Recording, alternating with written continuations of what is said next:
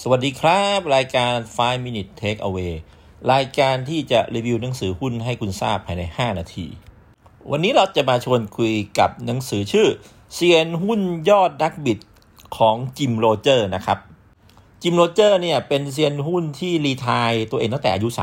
37 เป็นคนที่ใช้ชีวิตอย่างบ้าระห่ำมาก ในชีวิตของเขาเนี่ยทำ Guinness World Record ถึง 3 รายการ และหนึ่งในสถิติโลกที่เขาสร้างไว้ เขาได้นำมาเขียนไว้ในหนังสือเล่มนี้ครับ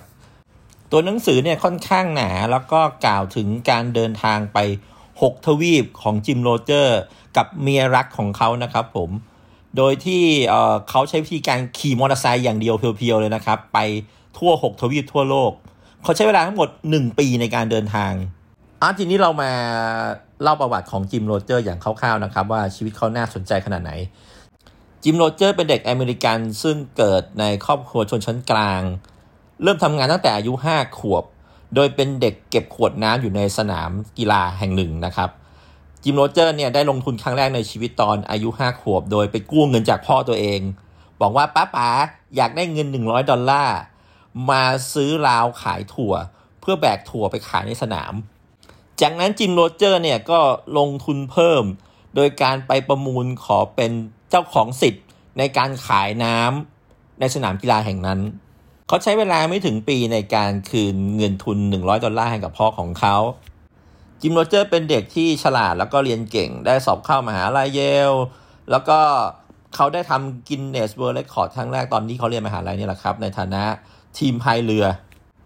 จิมโรเจอร์เนี่ยมีประวัติความแสบที่ค่อนข้างเยอะมาก โดยเฉพาะในหนังสือเนี่ยเล่าถึงความแสบที่เขาทำกับเมียไว้ค่อนข้างเยอะเลยนะครับ จิมโรเจอร์พบกับเมียคนที่ 3 ซึ่งเป็นเมียคนปัจจุบันเนี่ยตอนนี้เขา retire แล้วนะครับผมซึ่งเมียของเขาเนี่ยก็คือ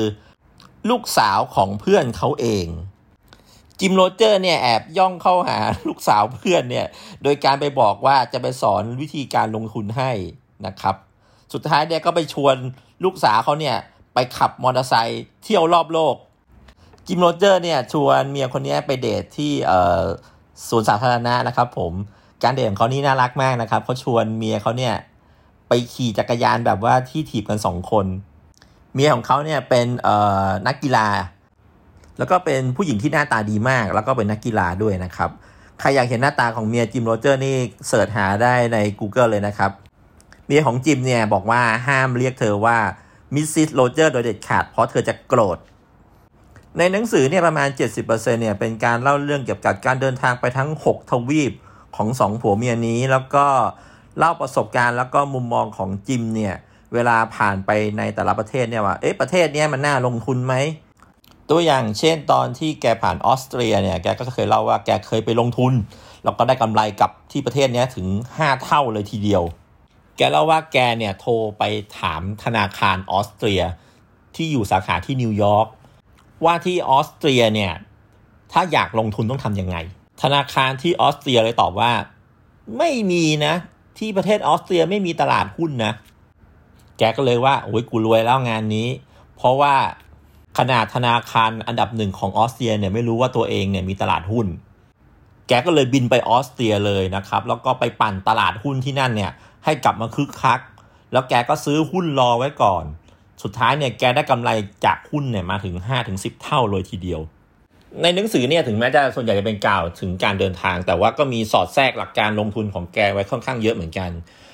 อย่างเช่น แกบอกว่าเมื่อเห็น PE เนี่ยราคามันขึ้นไปผิดปกติมาก ให้ใจเย็นและถอยออกมาดูว่าเกิดอะไรขึ้น หรือจะเป็นการสอนในเชิงเรื่องการมองหาโอกาส ค่าเงิน น้ำมัน วัฒนธรรมและพฤติกรรมของมนุษย์ในแต่ละทวีปที่แกไปเจอ ของชายที่เป็นกู้หูของจอร์จโซลอสแล้วก็ทำกองทุนตัวเองให้มีกำไรถึง 4,200 เท่า และผู้ชายคนนี้แหละครับ ที่ไปหลอกเมียที่ขับรถมอเตอร์ไซค์ไม่เป็น ให้ไปขับเดินทางไปทั่วโลกกับเขาตั้งเป็นเวลาหนึ่งปี ถึงแม้เมียเนี่ยเกือบมอเตอร์ไซค์ล้มเกือบตายไปตั้งหลายรอบ แต่ก็ยังหลอกล่อให้เมียขับผ่านทั้งทะเลทราย ผ่านทั้งทุ่งหิมะในไซบีเรีย ผ่านสงครามการเมือง โดยหลอกล่อเมียว่า ผมต้องคิดถึงคุณแน่ ๆ เลย ถ้าหากคุณไม่ไปกับผมต่อ เนี่ยแหละครับพ่อจิมโรเจอร์ อินเดียนาโจนแห่งวอลล์สตรีทสุดท้ายเนี่ยผมขอปิดด้วยคำคมของพี่จิมโรเจอร์ของเราเนี่ยนะครับ ตอนที่แกขับผ่านประเทศจีน แกกล่าวไว้ว่า การปฏิวัติอะไม่ได้เกิดจากการกดขี่นะ แต่เกิดจากกลุ่มคนเนี่ยที่ถูกทำลายความหวัง แล้วออกมารวมตัวกันขับไล่สิ่งไม่ดีออกไป ขอบคุณทุกคนมากนะครับ ที่ฟังและอยู่เป็นเพื่อนกันมาถึง 5 นาที ขอบคุณครับ